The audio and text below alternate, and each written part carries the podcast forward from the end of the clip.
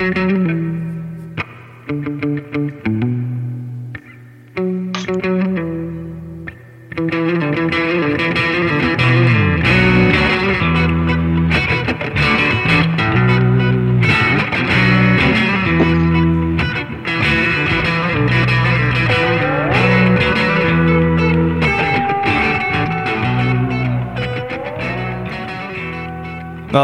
ladies and gentlemen, welcome to the one ounce pour with your host, Drew. And Tom. And today we have a uh, special reoccurring guest now, as it's his second show. Brandon Hicks, say hello. Hello. And uh, I'm very excited about this show. Thank you for that. Um, I'm excited about this show for a couple reasons. One, we have told Brandon not to touch or tap the table, so that's going to be huge for this show. I know. He might he might tap the table from underneath. That wasn't your hand. Both hands were up. What's going on? What's going on? so uh, today's guest is none other than Uncle Wilbur, Old Wooden Leg. What other nicknames? Appropriate. William. Appropriate nicknames. Uh, Bill. We'll just go with Bill today. How about that? I like it. I like it. Bill, can you right. say hi to our guests? Let's, let's go with poor old Bills. Poor old Bill. And here's the cool part is we're sitting here uh, FaceTiming Bill right now and looking at a bar that he has installed in his house and uh, has about every single bourbon you could imagine under the sun. And uh, we're going to end that conversation right there because I think he might talk about that later on. It's like you know what his hobby is, Drew. Uh, no, you know, I mean, um, you know, Bill, and, Bill and I go a, a little bit back, right? I mean, I don't, back you go. I don't know if he ever wiped my ass, but he might have, but he might have seen a full diaper on me. Okay. Okay. I, I've, I've, I've seen a few dump loads or whatever, but no, I haven't wiped Drew's ass before. but I can tell you I was Drew's first employer, though, so I don't know if any of you guys all know that. Yeah, I haven't gotten any uh, trouble since then, hiring him at such a young age, but one of, one of my hobbies around the house or working around the house is gardening. And I like to grow vegetables and things like that. Right. And I hired I, I hired the kids to uh, come over and help cultivate and do some things around the garden. And then uh, Drew got fired. What? Same day? Was it at least a couple days, or are we talking like? You know, what, what, what are we talking here? What are we talking here? Like, No, he, he, he lasted a couple day, a couple of weekends or whatever, and then uh, we got our wires crossed one day. And he decided to come over and help the kids pick all the tomatoes, but they're all green tomatoes. I, I got a little greedy with the green tomatoes. Uh, Got it. Got it. So he messed up, basically. Yeah. No. Anyway. Tell me how the uh, tell me how the firing process went with uh, with young Drew. With young Drew. Well, let's see here. I think way back when, when we met Drew's parents there, we were living out in Southern California here, and Drew's mom had stopped by. and We were out throwing some darts in the garage, and that's how we met her. And then uh, I don't have the exact time frame, but then Drew came along. They lived two condos down from us, and we uh, had some barbecues and drinks and dart games, and it all evolved from there. And so I've been around Drew, I think, ever since he was uh, born, pretty much. Yep, just about. And uh, we would go out there at least once a summer. Once we moved away and come out and visit the Berlin games, eat some Exactly. jalapenos and learn to handle heat. Bill's the reason I can handle heat, and probably the reason I have GERDs. so hey, before we get too far, we have to do a big one ounce cheers to everybody here today. Brandon, Bill, Chin Chin, Thomas, Chin Chin. And uh, we're going to jump into it right from there with Tom. it's hobby of time. It's Hobby of the Week. And uh, today we're going to keep our hobbies a little bit short because we do have three people. But uh, let's start with you, Thomas. What is your hobby of the week? So my hobby of the week, uh, I think it's appropriate for the time of year, is March Madness, and I'm not like a casual fan. Like This is soccer, No, Drew. Drew, I'm, I think I think I'm gonna take off baseball, Yeah, Ba- exactly. baseball. Okay, all Semi right. Got Jesus, the buzz. Mary and Joseph people. Oh, you're serious about? It. Okay, okay. Go on. Go Uh, I was going to say, so I grew up, my old man would take time off work to watch the first two rounds. Wow. Yeah. So this is how serious it was in my house growing up. Like, my mom was always like, why are you taking time off work to watch basketball? And my dad's like, "Uh, well, because I do. And this is what I do. And I pretty much just grew up with that and I went into it, but it's like those first two rounds are the funnest of like the Super Bowl is great, you know, but those first two rounds you see kids that like from bullshit small schools. One of my favorite upsets of all time was when Vermont beat Syracuse in 2005. TJ Sorrentine, Steph Curry before Steph Curry was a thing, oh. drained it. Everybody had Syracuse going to the Final Four. They were going home after the first game. And uh, Steph Curry, he's the guy with the good-looking wife. Is that how he got famous? Very good looking wife. Okay. Yeah, yeah, yeah. I figured he just dated a model or something. Yeah. So. Fair enough. All right. Yeah.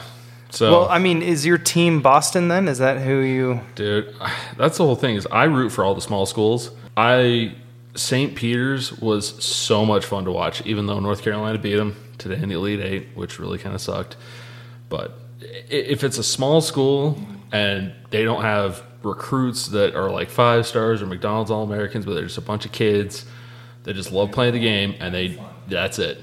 And then you see these kids who are like getting these massive NIL deals or they know they're going to the NBA and they just leave the court after week one. Nothing better. All right. Could understand that. Well, that's a that's a good hobby to have. You passing it on to your kids then? Oh yeah. Making forcing them to watch all of the uh, all the sports ball. Damn rights, man. Good. Damn rights. Good. Well, Brandon, hobby of the week. Ooh, let's see. Um, well, the wife and I just started. I don't know what we- we're gonna call it, but like Friday night drinks. We pick a drink that uh, a mixed drink that we want to try, and we just get all the liquor. We, we pretty much have all the liquor for it, but we just give it a shot and, and see what happens. And see, this week we did uh, Gin Fizz and Manhattan's. And I really screwed up Manhattan. Really screwed it up. I mean, the first step to any great drink is screwing it up a couple times, right? It's kind kind of like having kids. Screwing up's half the fun, right?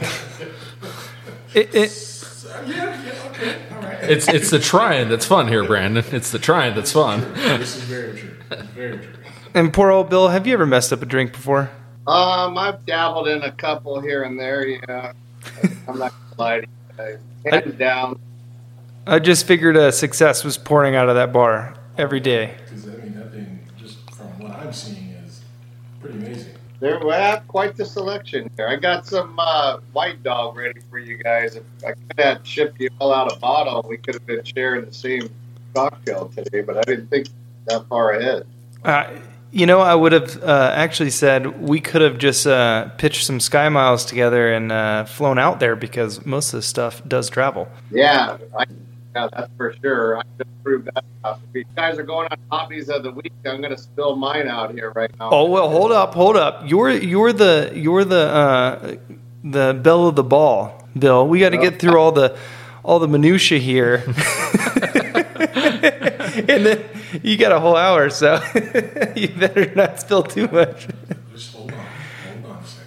So I'm actually going to talk about my hobby of the week that involves Bill a little bit. Okay. Oh. Yeah, because uh, you know, like we just discussed, Bill and I go back a little bit. He used to take me everywhere. I mean, we went golfing in Hawaii. We'd go see the Kings play. We'd go to hockey game. I mean, like we were we were all over the place. Uncle Bill. Uncle, good old Bill, Uncle Wilbur. And one thing he would always do is he'd get me a hat or a T-shirt. And actually, you just went to uh, the Bourbon Capital, and guess what came back? I think we'll let Bill go into that. Yeah, yeah. But uh, it's in like southern Mississippi area, I believe. oh man, you're gonna get our our podcast flagged for inappropriate talk. I'm kidding. I'm kidding. Totally kidding. But anyway, my hobby revolves around uh, going out and getting going places when I'm traveling for work or on vacation, primarily breweries. I like to go to breweries and distilleries, and I get a patch or a T-shirt while I'm there to kind of commemorate. Um, I've grown a couple sizes, so unfortunately, some of those T-shirts are going to be wall hangers for a little bit. Don't think I'm going to thin out anytime soon. Maybe when I hit that growth spurt, but yeah. Until then, I got a I got a couple tight tight fitting tees from breweries and distilleries I've been to. The other thing I like to collect are patches. So I like to collect some patches from breweries I've been. They don't always have them, but when they do, it's a special treat. So, Nice. Bill, you've just been sitting there patiently stirring your drink, waiting. I'm going to ask you. hey, Bill, what's your hobby? What is my hobby? Well, Appropriate hobby. good question. I think uh, I, other than enjoy doing things around the house, like I said, garden cooking, barbecuing, I kind of fell into this little Kentucky thing here, and for some reason, I started collecting bourbon. And so I guess I could say uh, I'm an official bourbon collector enthusiast. Would like to learn more about. And how many bourbons do you currently have? Um, right now I probably got close to 300 in my bar on the wall. Okay. I got about a 60 to 70 underneath the bar that are hard to get, but I got a room there with about another 50 So I'm slowly approaching about 500. 500 different bourbons, right? They're not 500 of, you know, loosely the same. Um, I have some duplicates. When I find a nice bottle or applicated bottle, I like to try to buy. That way I could enjoy one with friends and then also have one for uh, when the time comes. So I got a couple, some duplications, but most of them are of the good, of the higher, higher quality bourbon. Wow. And how do you get started in collecting a bourbon? I mean, is there something that drew you to bourbon specifically over a scotch or an Irish whiskey? Was it, I mean, give us some deets. What what what got you into it? Well, I think what how it was is this: I got to drinking too much Jack Daniel. This was just frying my stomach, a little harsh on the, uh, the inside there. So I figured, well, let's let's try some something different here. I tried some different bourbons and kind of stepped it along and realized that the, I think the bourbon was a little bit more palatable for me. It went on from there. So straight bourbons, no scotches, period, just bourbon.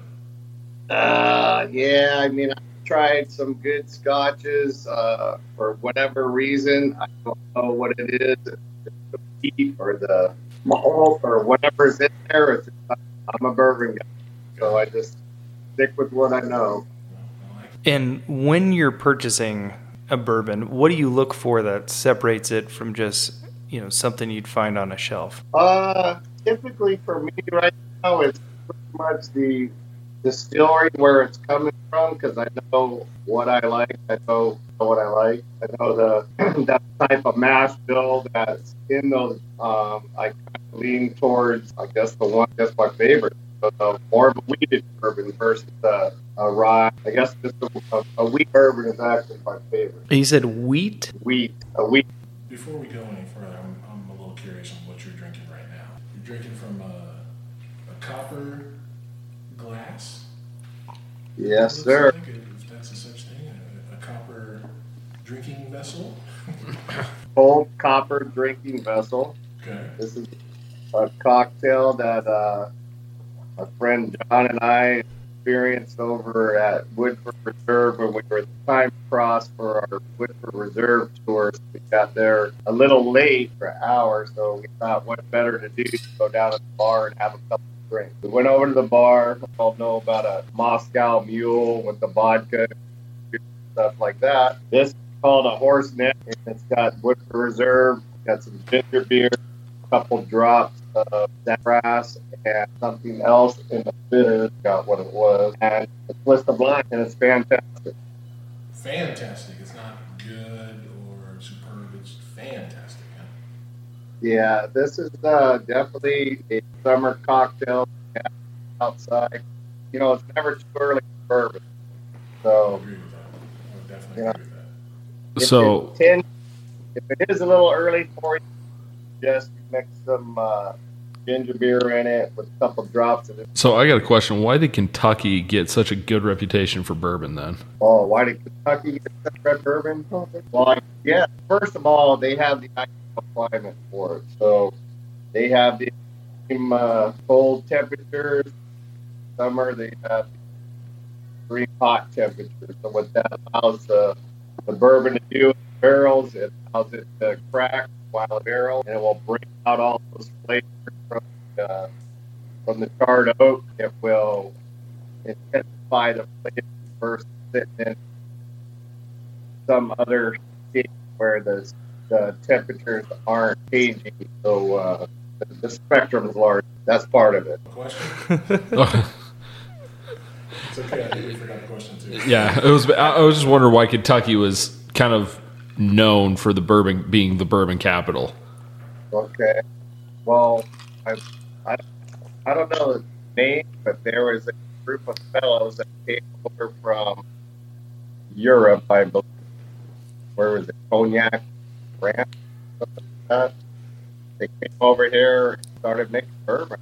Now, does does cognac share something with bourbon? Because isn't cognac a, a sweeter drink? You know, I think it is. I'm not sure. I've uh, not a, a cognac drinker, but there's something to do with the people that came from Europe and ended up over there in, in Kentucky, and they wanted to make a spirit and floated down the river to New Orleans there, and it got down to New Orleans Bourbon Street area, and then went wild from there. I guess. And when somebody's looking at a bourbon, aren't there rye bourbons, or is that a rye whiskey? And there can't be a rye bourbon. Uh, well, there could be a rye bourbon.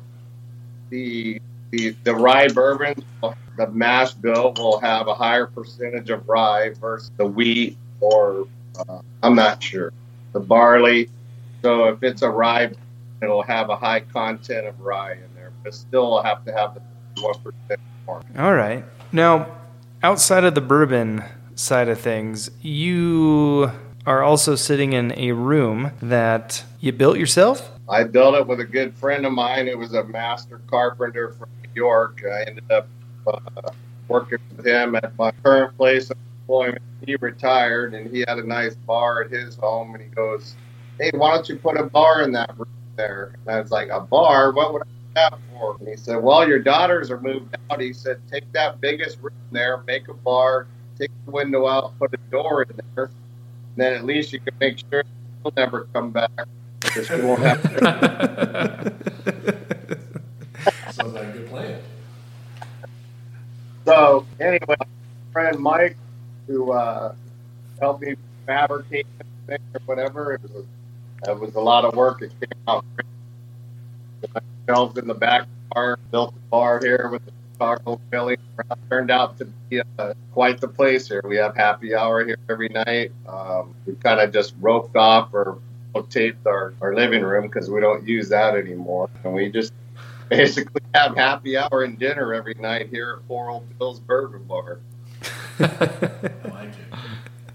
And and you've gotten kind of serious with this because uh, I noticed when my parents returned from the bourbon trail with you that they had poor old Bill Bar swag. Uh, okay, wait. Wait one damn minute. Did I? Swag? Yeah, but hold on. Did I not start this show with saying that Bill always gets me cool stuff and like, Yeah. you know, Yeah, you did. I did. Um, I mean, I don't want to sound ungrateful for all the times that Bill has gotten me such great stuff, but I don't have a poor old Bill's bar shirt.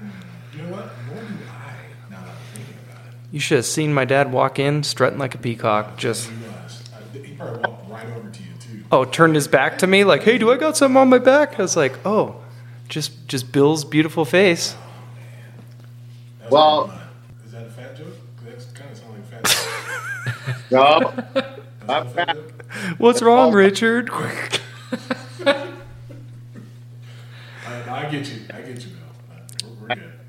I, I didn't know. Uh, All right. Well, we are back. Hopefully, uh, Bill will sound a little clearer. And we're having some issues with uh, trying to do a podcast in a cement room. I think that's our problem. Yeah. So we're blaming it on Bill currently because uh, I think he's just accepting it and It's just easy. thinking it's his fault. But we'll continue. on run. Oh, okay. So hold up. When you guys went on the Bourbon Trail, where was the spot that you got to and you were like, I could live here. This is my my zen location. Well, I don't know about I could live here. I definitely could visit there very frequently. Um, I mean, I could travel there once or twice a, week or something like that, but I don't know if I'd want to stay there. I'd have to get out in the outskirts, you know, we were right there downtown Louisville, there in the heart of Whiskey Row. Lots of action going on, car accidents, drive-by shootings, things like that. So if I could get out in the bluegrass somewhere with the black fences, uh, might have to reassess that. But I don't know if I could actually live there. I'd have to go through a summer just check it out because it's supposed to be hotter than hell. Well, I mean, like when you when you got to a distillery in specific, Oh. and you walked into a distillery, which one shouted like, "This is this is it. I love this place." Well, I think they all kind of did that. Each distillery had their own little uh, uniqueness to it. Obviously, the first one that we went to is probably just the most memorable, not most memorable, but just kind of hit me first because we went to the Maker's Mark to get our ambassador bottles that we had signed up through Maker's Mark. Uh, we signed up about five and a half, six years ago. They put your name on a barrel, and once your bourbon matures, they send you a golden ticket out to come out and uh, buy some of your bottles there, and they put your name and your ambassador number on it. And so, like you know, Maker's Mark was awesome the first time there. We walking through the the, the old uh, distillery and the Rick House, and we just get inside there, and it just smells like heaven, man. It So was wait. just uh, it was beautiful. a legit. They sent you a legit golden ticket. Oh yeah. What they do is is you sign up. Anybody can do it out there. You go to makersmark.com. You sign up for their ambassador program, and they'll put your name along with probably 20 other folks or whatever, and they'll let you know when they um, build your barrel. They put your your name on the barrel. Once it matures, they'll send you your golden ambassador ticket and they'll give you a time frame. Typically, it's three months. Mine happened to uh, happen to mature during the COVID period there, so it went a little bit longer in the barrel, which is good, I think, for us because they typically pour their barrels barrels out between, uh, think they said four and a half and, and six years or whatever. So mine got close to six years or whatever, but once your barrel matures, they'll send you a golden ticket to come out and visit the distillery at no charge to uh, do your ambassador tour and an opportunity to purchase your bottles. Now, does bourbon have to sit in a barrel for an appropriate amount of time for it to be called a bourbon? Because like Scotch is is I think three years minimum, I think you're right on that. I think it's something like that. In order to be called a Scotch, it has to sit for three years. Is there? Does bourbon have the same kind of rule? And, I, I'll, I'll try to answer that question. I'm not sure if it's going to be completely correct or not. This whole podcast is bullshit. So I mean, half, half the stuff we come up with is just utter bullshit. So you're good. Once the bourbon gets poured in the barrel, there is a limit for the amount of time that it has to be in there. However, you have to leave it in there for a certain period of time, otherwise, it's not going to get all the flavors sucked out of the wood and the char. If you put it in the barrel and it's under four years, it must have an age statement on the bottle. Anything four years and, and younger will have to have a age statement put on the bottle. Anything four years and over doesn't necessarily have to have an age statement on it, but you know they like to on higher end bourbons, uh, age 15 years, 10 years, 12 years, 23 years, whatever. They'll put the date, the, the aged years on there. If it's a blended bourbon, then they will blend a bunch of different bourbons, probably put a little bit of the older age bourbon inside of there, but they won't put an age statement on it because the three or four barrels that they're mixing together are all different ages. So I don't know if that kind of answers the question. Yeah, and with the actually you you segued into a, a good section with the blended bourbons. What are they trying to achieve by blending? Are they trying to achieve certain notes to like hey this one has a more caramely note because we blended xx and x together or what are they trying to accomplish with blending? Well i think when they blend a bourbon if i'm not mistaken i think they get a little bit more consistency out of it. So for say if take a regular uh, maker's mark or larceny or a um, Elijah Craig and just get their regular, you know, regular bottles or whatever. That's going to be a blended, a blended bourbon, and they stick with the forty percent of the the, the six year old, and and they'll add in another thirty percent of seven year old and stuff like that, and maybe just a little bit of some twelve year old age, you know, maybe five percent or something like that.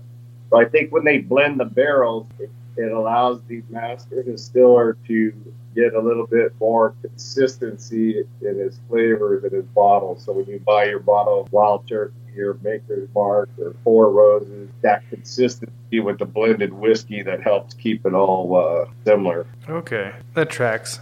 I believe you, Bill. You have one of those faces. oh, put this all together. Matter of fact, are you empty? Yeah, yeah I don't know what happened. Oh, you better you better figure it out. Let me see if there's a bartender around here that can go get my. Yeah, you better hurry. up. Do you hire uh, certain bartenders? I mean, by by age, by looks. I mean, what what what's your go to for bartenders? Well, right now we're just starting off. I just have uh, you know a lady here that's that's in the neighborhood here, and I've just been utilizing her for my started, you know. But we are looking forward to uh, some, some, some more applications and trying to find somebody with a perfect fit with flexible hours and things like that. So, thank you, Miss. what, is, uh, what is that said employee's name? Uh, she's a she's a, a professional banker here. Her name's Miss Kelly. You didn't marry your waitress, did you? You know, I did. Oh, you never, you never married. Oh, look at that! That's a that's a big pour there, Bill. That's good. We were we were the one ounce pour, but now Bill's changed it to the glug glug glug glug glug pour. Oh, show. you got a long pour there. well, you got to that that that gulpy action going or whatever, because otherwise you feel like you're shorting yourself. Bill, I got a question for you, sir. Wait, you poured something else in there? What was that? That's just a little uh, ginger beer. Was it? Was it? Uh, can, can, we say names? We can't say names. We can. I don't think we should say names. Damn! I really want to say that. Anyways. Uh, well, I want to say I? like this show is brought to you by. I, totally I don't know by poor old Bill's Bar. You can you sponsor us, Bill? Yeah, these guys are good. Um, All you have to do is send us a shirt. I want to say it too, but I don't want to get the waitress excited.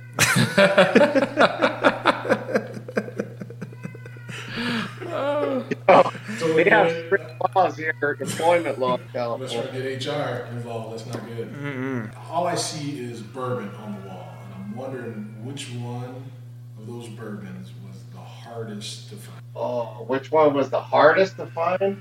The hardest to find.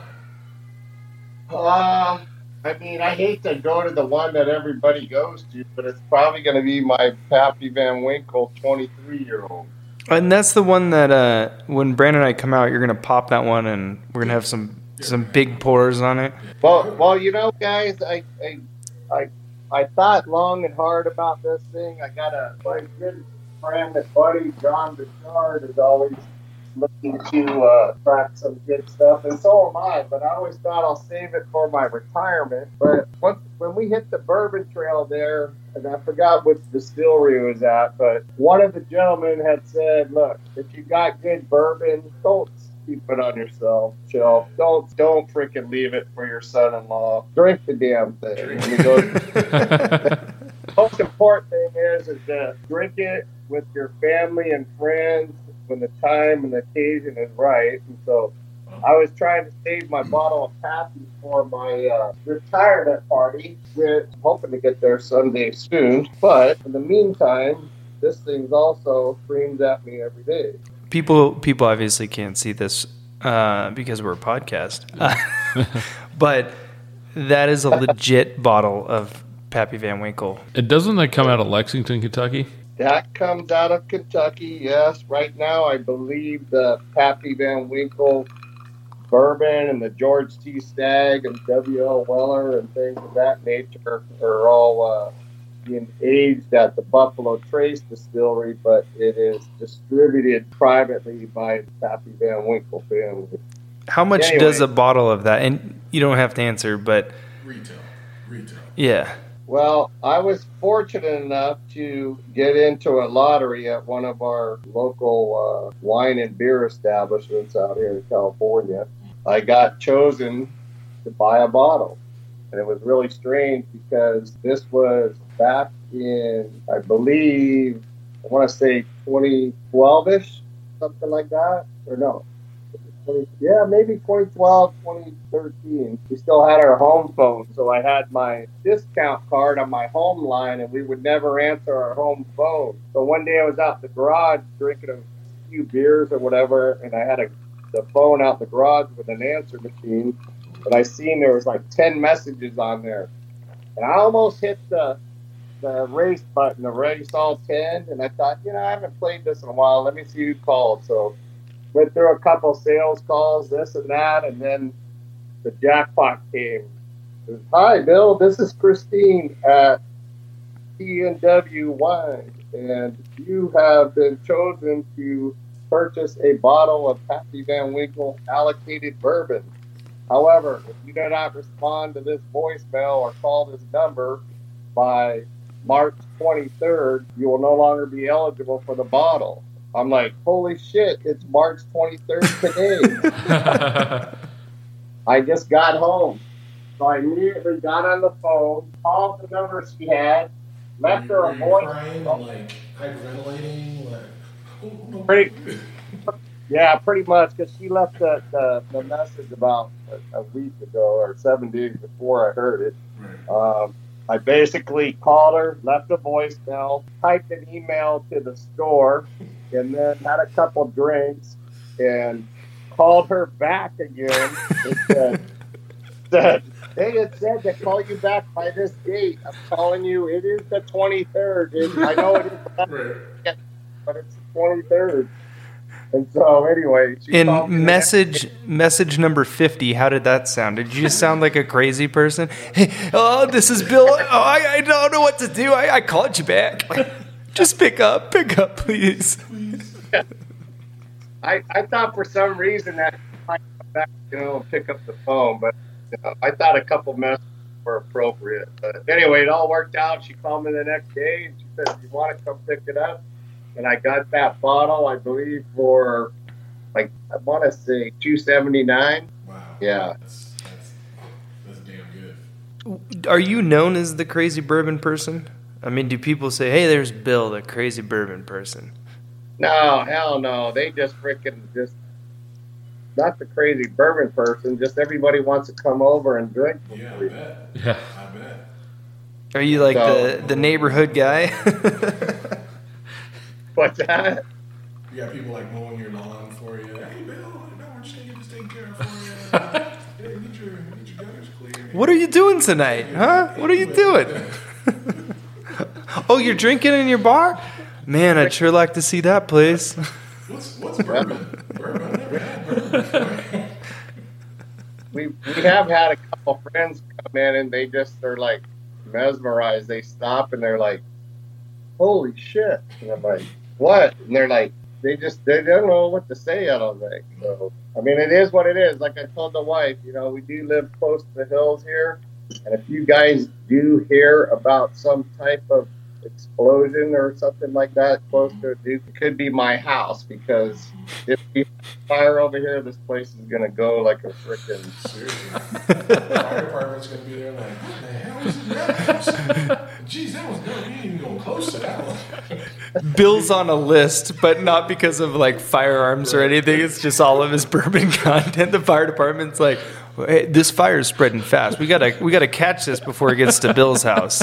If he gets to Bill's house, it's all over. The whole neighborhood is done after that. trying to block the house. It'd be a pretty good smelling explosion though. Well, hey, I gotta, I gotta tell you guys now, man. I got a little intimidated today. I ended up getting back from Bourbon Trail, put in about 65 hours this week. I worked Saturday and again, and I was thinking, holy shit, I'm not ready for Drew, man. He's gonna be pounding me like an encyclopedia. I didn't get, I didn't get a chance to do any studying. Um, I didn't get a chance to try to uh, bring back the trip and go through some of the fine things Right? that I learned Bourbon Trail, but I got to tell you, it was probably one of the most enjoyable trips that me and my wife have been on, and we just thoroughly thought it was great, and we, we got to get back there for sure. So I mean that kind of segues into our our next question here. Where has your hobby taken you? So in this case, Yeah. I mean, wh- I'm just going to leave it like that. Where's your hobby taking you, Bill? That's a good one. Probably that, that the way it's going now, I would guess AA. I don't know. You can join me there, Bill. I've been there for a while now. exactly. No, once I look, I got to get out of this rocket factory business that I'm in, and then I would uh, probably uh, I don't know. I don't know where where my hobby could go. I mean, we're running out of walls and things like that. I mean, I'm pretty excited. I'm coming up, uh, getting close to getting my 1,000th follower on Instagram. Whoa! Holy moly! You got to send us your uh, your Instagram handle so we can tag up to that. Well, it is called Pour Ole Bill's Bourbon Bar. And it's P O U R O L E B I L L S underscore bourbon underscore bar. And so basically, the when we got the bar finished, did got the, the, the wall up and put the bourbon up, my daughter had talked me into, hey, Dad, why don't you do a Facebook thing and this and that. And I'm like, nah, I ain't doing that Facebook stuff. She goes, well, do an Instagram account or whatever. So I go, what's Instagram? And so he showed me her account and this and that. And I said, well, I guess I could give that a shot. So um, we are, we established the bar back in, uh, what was it, December 16th of 2020. Um, we're going on what one year and, and, and three months on Instagram. There, um, I'm still trying to learn all the tricks of the trade and figure out all the, the things that you can do on it. But it's been fun. There's uh, a lot of great people on the bourbon community that post cool stuff. They post, uh, uh, you know, dates and times where bourbon's going to be delivered, shipped, and allocated, and things like that, and just you know, just a lot of fun, I guess. So it's kind of just turned into my little little hobby here, and, and uh, the Instagram thing kind of helped me get in the community and help learn a little bit more about bourbon and and, and talk to people about it. So check me out if you can. I know Brandon's a follower. Well, the one ounce pour is about to be one of your followers as well. Oh, that would be fantastic, man. I would say I that will- we're about to uh, skyrocket you to stardom, but I think it's going to be the other way around. Thank you very much. Thank you, poor old Bill's Bar. Great sponsor. Great sponsor. But no, anyway, it's just a lot of fun. The people post a lot of cool stuff, and it's just uh, you can learn a lot on there just with the things that people post. You know, just- Well, Bill, has your hobby ever gotten you in trouble? I think I know the answer to that one. And I don't know if you want to let uh, Kelly answer this one or not, but No, uh, no. So yeah, I think that'd be. I think that'd be nice. I don't want to hear what, the, what your employee waitress. oh yeah, the waitress. No, no, hold on. Go, go, Kel. Look, she's all perked up. This this is what got you in trouble right here. Oh, this is the end of poor old Bill's bar right now. Yeah, I could say, you know, yes, without a doubt. There's been times where I came home with a mother load, and she's like, "What in the hell are you doing?" And I'm like, "It's a good thing I didn't get in a car accident with all these here."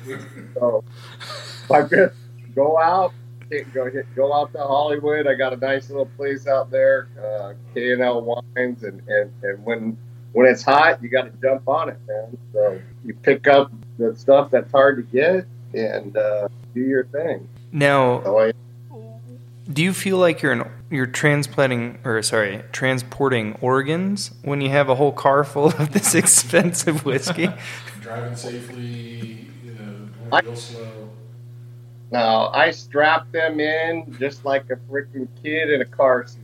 That's what the belt around it. If I, I take a pillow or have to wrap it in a blanket or whatever, I got to get the shoulder harness pulled down over it, and then of course you got to cover the top of the box so you don't want any of those things fall, flying loosely in the event. Absolutely. You know. Precious cargo. Yeah, so you always put it in the middle seat without a doubt. You know, you can get a T-bone from the left or the right, so it's always safer in the middle. The amount Yeah. of thought. I mean, that was I half-assedly said that as a joke, but the amount of thought that goes into that is is beautiful. And I even pull out, I even pull out my unicorn truck and drive it down there because if you know if somebody hits on my diesel truck, there's a better chance that it's going to survive versus uh, in that small little Honda. So I take the truck. You know, uh, Bill, I actually, you said unicorn truck and you were talking about your new Chevy. I was thinking that you were about to talk about, what is that, K5, right? They have? Oh, you talking about my old Blazer? The Blazer! Yep, that's a, an 86 K5 Blazer. It's sitting right over here on the side of the house here. Uh, You know what would be cool, Bill? Is if we somehow combined hobbies and you shipped that vehicle out to Utah where uh, a certain somebody knows a uh, fabricator, a painter, someone that could restore that thing, and then you could slap your logo on it and drive around with your Instagram handle on the back and be the famous poor old Bill driving in his K5 Blazer. yeah, that's a great idea. Either that or get pulled over and have it freaking towed away. And did you uh, did you ever change your license plate, or are you still a BYU fan? No, I got rid of that thing. Oh yeah, I got nothing but hell. But uh, that was uh, what was it? What was it called? Blue Bayou. It, I think it was Blaze. It was Blaze BYU, but it was supposed to be Blaze Bayou, but it was yeah, it was definitely Blaze BYU. And, and then the, the the people from Utah came out and said, "What is going on with this BYU stuff?" So- We were upset. We didn't know. We thought Bill up and converted on us. I know. And then when you brought it up to me, I think I was more upset than you guys. I was like, all right, Son of a bitch. hey, this is the shit that bourbon does to you, man. You come up with these freaking unique, you know, out in California, personalized plates, you know, hard to get. You got to be creative, man. And I got so creative or, or, or whatever, I just wasn't thinking straight, I guess. I.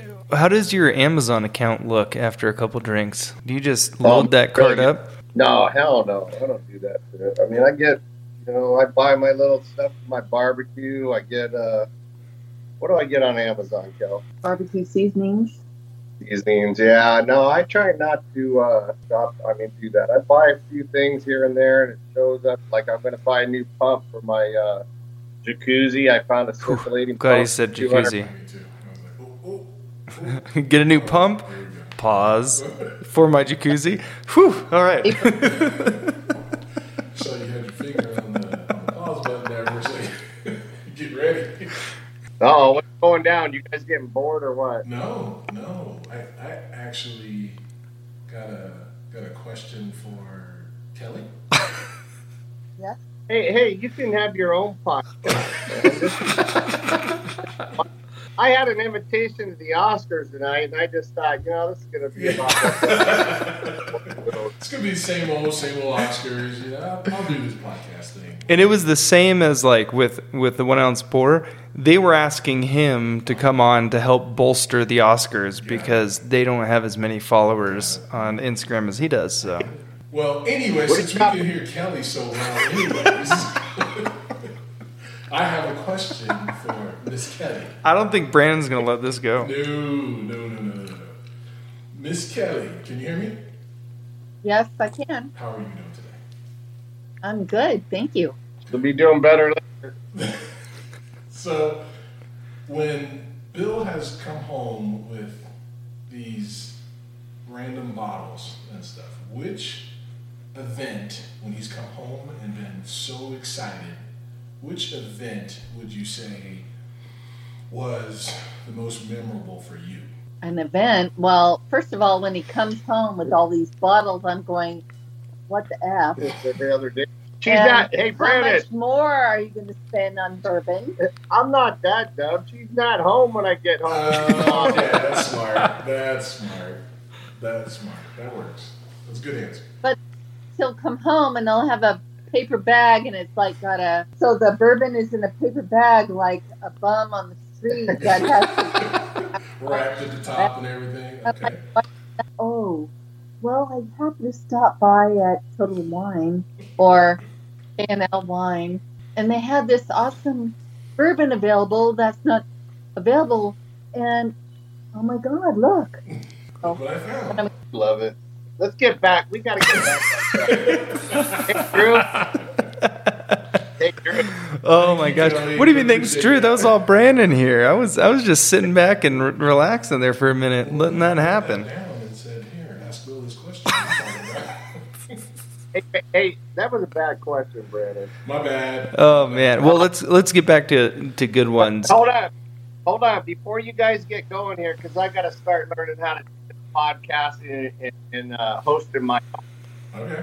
What I do right now is is I would like to show you guys something or share with you guys something that I got. Oh, okay. I hope that uh, my thought process was good when I bought it because I was gonna get I got one for one reason and then I'm gonna ship another one out or bring it on another occasion. So with that being said, I know all you guys listening can't The uh, suspense. see Yeah, I'm almost nervous right now. I have the Dirk Duke of Bourbon bottle here that Oh. Mr. Brand got for me, sent me many moons ago. I'm waiting for him to come out, to crack it, to share. Can't wait for that one. And with that being said, I bought a special bottle. I'd like to say for Drew and Ellie, but Oh my gosh. oh, you guys know the story about like when you christen a boat and things like that, and the whole story behind all the exciting things that are going on for Drew and Ellie right now. And what I would like to do is I'd like to show you this bottle that I got, and what I would like for you to do is is christen the place because it's definitely going to be uh, in the legacy here. It will match everything that's all related and tied into it once the handrails get on. But I wanted to send you this bottle out. and I Oh, is that a Petty? That's a Petty I whiskey. to- I want you to christen it outside on a rock or somewhere. You want me to you want me to break that bottle on a rock? Well, you didn't say you can drink. Yeah, I was gonna it say- first, and maybe Yeah. a little bit, and then break But- it. Yeah, but I want you to use this to christen the new things that are going on in your guys' life. And I think this bottle Yeah, to a little bit of backstory here. Uh, my wife and I are building a house, and we're pretty close to moving into it, and uh, we're pretty excited about that. Even further on the backstory, there, uh, that is Richard Petty whiskey right there. He's number forty-three. He uh, drove the Superbird back in 1970 71. And uh, yeah, he is very, very famous in the NASCAR community, and he has his own whiskey. And Wow, Bill. Leave it to Anyway. leave it to the bourbon guy. to come up. Are you going to come out and help me, Chris, in the house? Well, here's the deal. I don't, I, don't know if I'll be able to make it out for that, depending on how long that handrail takes. But uh, I'll end up probably where you're hoping to come out for the other party and extravaganza in May. All right, So, there we go. That handrail So- might be put in by that time, so who knows? But, but I am going to send this to you. This is for for you, Drew. This is in commemoration of uh, Richard Petty's 80th birthday here. wow. Um, it's a badass bottle. I know. I don't even want to break it. Like that's, that's how cool of a bottle it is. It must it must be done, and I'll get you another one. I can get them all day long. There you go. So, Bill, one of my other hobbies is collecting records, and uh, this last Christmas I got a Richard Petty, and I have no idea what it is because I haven't opened it. But it's a Richard Petty vinyl, so I have no idea if it's him just singing folk songs over the sound of like a NASCAR engine or something. But it, it's double sided and has multiple tracks. I, I don't know what it is, but I have it hanging up on the wall out there. You can check it out. Uh, You might have to play that all at the same time. Just I think we play that vinyl, we break that bottle, we we uh, we do a burnout in the driveway. Yeah, Yeah, I like it. Find super for that. I don't know if we would- know a guy. Do we know a guy? would, be, uh, that would do it. You know, a guy. hey, anyway, Drew, what I was gonna do is is uh, finish off this horse neck right here because I have to. The ice is melted for some reason. What melted that ice? Oh, what was I gonna say? oh, oh, I don't know. Where are we gonna go with this? We going back on the bourbon trail or what? Oh no, I, the the final question I think is just how does somebody get into your hobby? So, you know, obviously you can just start drinking and then Right. find what you like and start collecting. But how does somebody get into collecting bourbon specifically, like in your niche?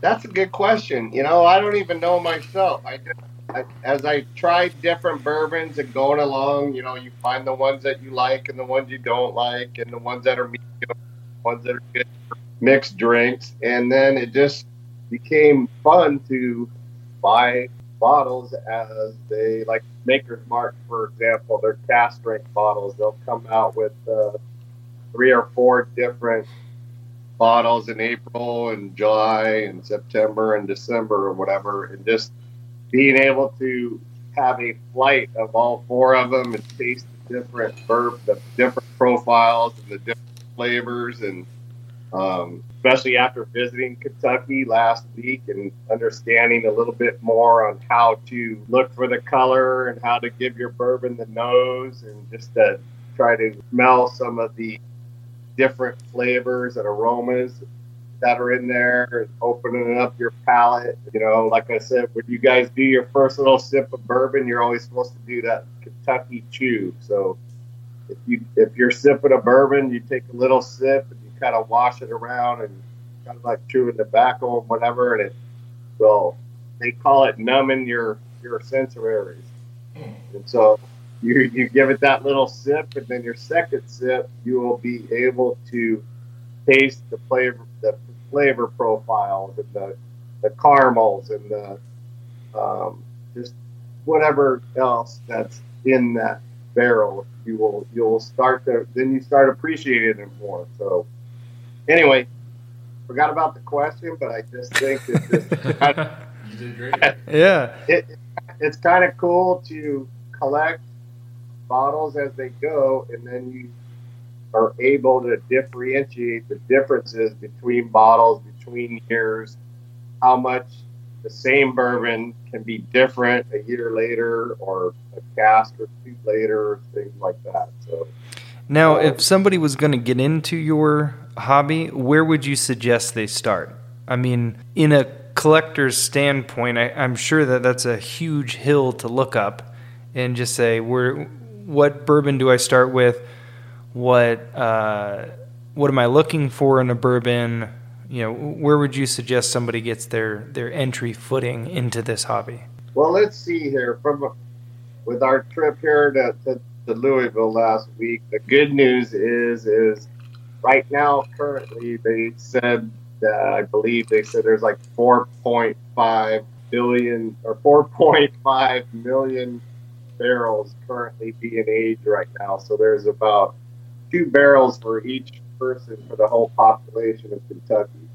And most of the distilleries are expanding their warehouses. Buffalo Trace is doing like a two billion dollar expansion.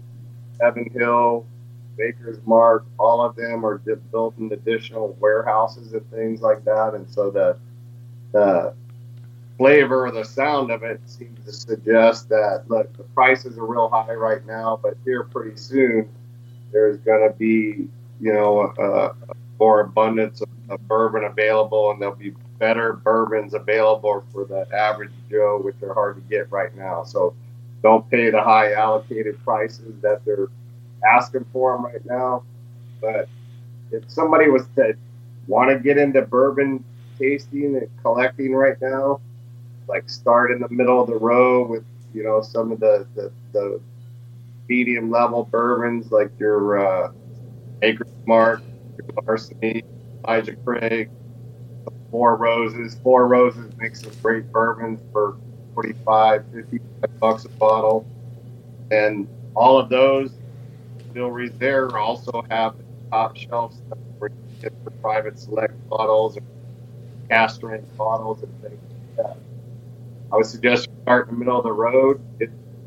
Medium proof area. Don't get too high unless you already like really high bourbon or whiskey or vodka. Start start there and work your way up. And if they were going to start with a, a rye or a wheat, how would they know which one to kind of gravitate towards? Is wheat primarily the the the wheat is wheat primarily the kind that you you would suggest? I would suggest for my palate, but that doesn't necessarily mean it's going to be for everyone. Um, the wheated bourbons typically are a little bit easier on, on the palate, easier to drink for most people, but then there's people that just prefer rye right off the bat. Um, I would suggest, like I said, stay like Old Foresters here. You know, start at 80, work your way up, bottled in bond and stuff. It's great. Start getting over that plateau of the 100 and up here on the top shelf, like Booker's bourbon that's made from Jim Beam. A lot of that stuff gets up in the 120, 120 something proof. And, uh, that will definitely uh, gonna have too many of those before uh, you wake up. Before you wake up in a gutter. and on top of it, with the bourbon, why I personally suggest a wheat for somebody, a wheated bourbon. The, the, the wheat is typically a sweeter bourbon. It has a little bit more caramel flavor to it, a little bit more softer aromas versus the, the, the rye bourbons are going to be a little bit more hotter and spicy. Um, for my palate, not necessarily for everyone's, but that's how I would kind of say how I learned that like the wheated bourbons the rye. Well, cool. Well, that kind of ends it with the uh, questions. Anything you want to give our listeners, a little tidbit or uh, suggestion or anything like that before we end this? Well, we're out of time already. Yeah. I'm just that does it, man. we can keep going if you have more information to uh, to spit at us, or if Kelly wants to interject to another time.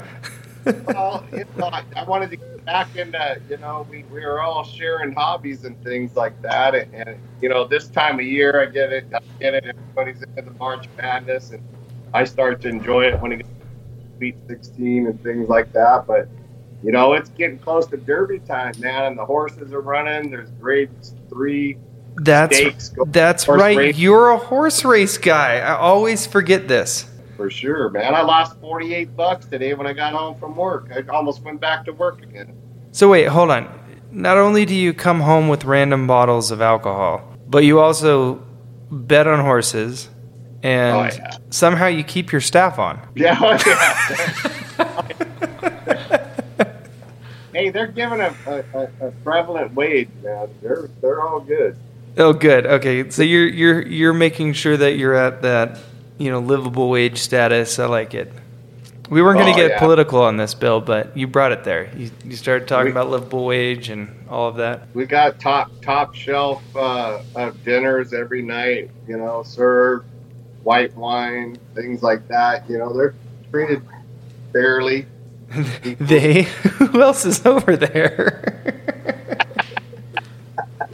No, well, I was trying to get from one one, one uh, employee to two, but I'll stick with the one. uh, that, that's fair. So what did we? Look we were gonna we were gonna end the show, but then all of a sudden you piped up and said, "Hey, you know what? I got I got things I gotta I gotta talk about. So what are they?" Well, I don't know what we're going to talk about. Oh, I thought we were going to do like a couple smoked drinks online, but we're not. We're not on video and all that stuff, so that ain't going to be no. Are, are you are you suggesting that we light up cigars right now? Oh yeah, without a doubt. Oh, no. There's, matter of fact, when, when I send you that uh, that Richard Petty bottle, I'm going to have to send out a couple of flying pigs. Have you ever had a flying pig? I you know I've I think the weirdest cigar I've ever had is a twisted dick, but I've never had a flying. pig. Have you had a twisted dick? Oh yeah, I've got Okay. a twisted dick. I still got. one. Wait, didn't you smoke one of those at my wedding? Right? Because we were passing those out at my wedding. smoked one there. I smoked one uh, out there uh, with you guys down in the basement. Um, That's right. That's right. one. I think we had had some in Nova Scotia. I've had them several times or whatever. I got a a, a new blend. Kel, open that cigar box right there. I got a, a whole cigar case. They're called Tattooies. Well, let's do let's do this, Bill. Let's do this because you seem uh, you seem slightly eager.